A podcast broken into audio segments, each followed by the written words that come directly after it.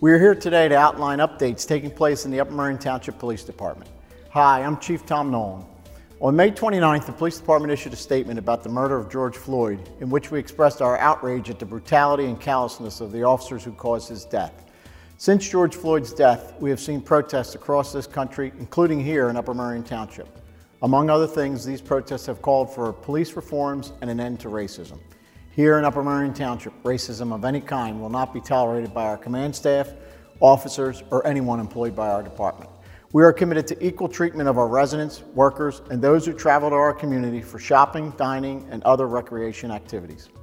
On Monday, June 15th, we held our first town hall meeting in the rear of the Township building. At this meeting, we discussed the policing objectives of the Upper Merion Township Police Department and heard concerns and questions from the community about how our department operates. On Wednesday, July 8th, we held a follow-up meeting to explain some of the updates we had made after hearing from those who attended our first town hall meeting. These updates involve a commitment to better monitoring of employee social media activity. We have also made a change to our appearance policy to ensure that all officers can be properly identified. The department has established a duty to intervene policy. We are also exploring virtual reality training devices for better decision making for our officers. The Upper Merion Township Police Department is committed to ongoing mental health related training for all of our officers. We will also be establishing diversity training for all of our officers.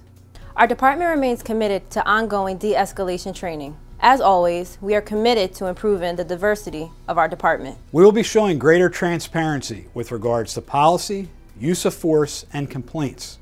We will also be exploring options for greater oversight of internal investigations.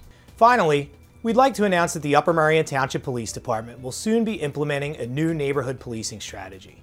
In this program, we will be adjusting our patrol district assignments and providing time to officers where they will not be answering normal routine radio calls for service.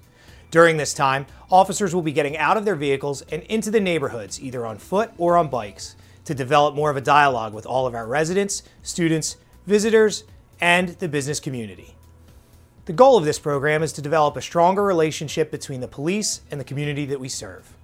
We would like to hear from community members of all races, ages, faiths, gender, and sexual orientations on how we can best serve our community. The Upper Merion Township Police Department has always been committed to excellence in policing, and self-evaluation is an important step in that process. We are always interested in ways where we can improve our department in order to provide fair and effective policing to everyone. Thank you for your time. We look forward to getting to know you a little better throughout the many great neighborhoods here in Upper Merion Township.